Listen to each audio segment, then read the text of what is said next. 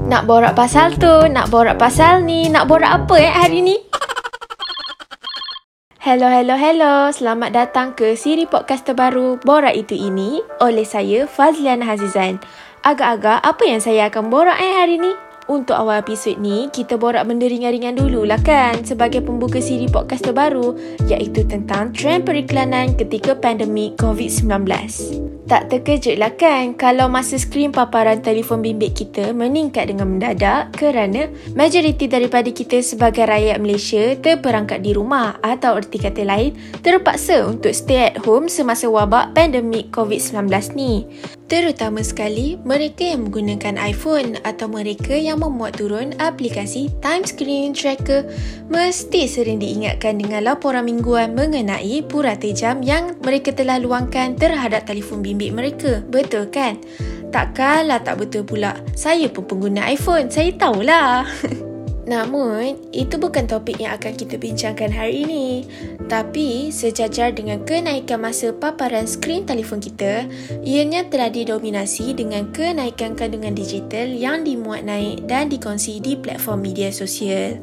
Malah, Mengikut kajian, disebabkan pandemik COVID-19, ekonomi negara kita merundung dengan teruk.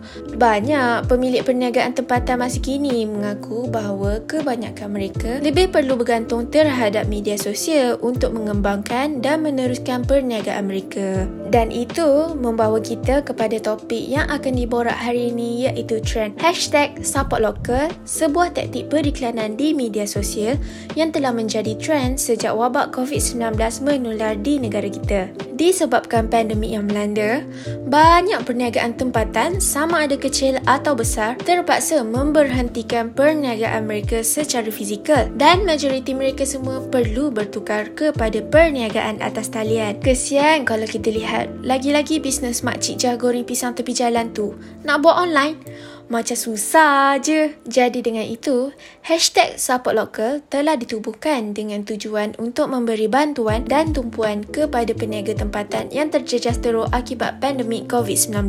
Penggunaan hashtag ini memang paling popular di platform digital seperti Instagram dan TikTok. Kenapa eh? Dua platform ini adalah platform yang paling popular dalam penggunaan hashtag kerana ianya mudah digunakan dalam penghasilan video dan gambar. Sekali-sekala kalau kita beli goreng pisang pisang kedai Makcik Jah tu Buatlah Instagram story Letak sikit hashtag support local Biar dia punya kedai tu Macam dapat engagement sikit. Ramai orang datang beli. Jadi Apa yang best sangat Tentang trend Hashtag support local ni Terhadap peniaga? Apa yang bestnya adalah Ia dapat membantu Para peniaga tempatan Untuk capai lebih banyak engagement Dan lebih mudah Untuk mereka Mendapat pelanggan baru Serta berhubung dengan pelanggan Selain itu, ada juga kempen yang telah dijalankan melalui hashtag support local ni. Kalau anda nak tahu, pada tahun ni, platform e-dagang popular di Malaysia iaitu Grab telah mengadakan satu kempen hashtag support local with pay later by Grab dalam misi membantu peniaga-peniaga tempatan dari pelbagai sudut seperti makanan, kesihatan, kecantikan dan fashion untuk digitaliskan perniagaan mereka menerusi platform Grab dalam usaha memulihkan ekonomi negara dan menyediakan lebih banyak peluang per pekerjaan terhadap rakyat Malaysia. Jadi, korang nampak kan sekarang macam mana hashtag support local ni dapat membantu para peniaga tempatan kita?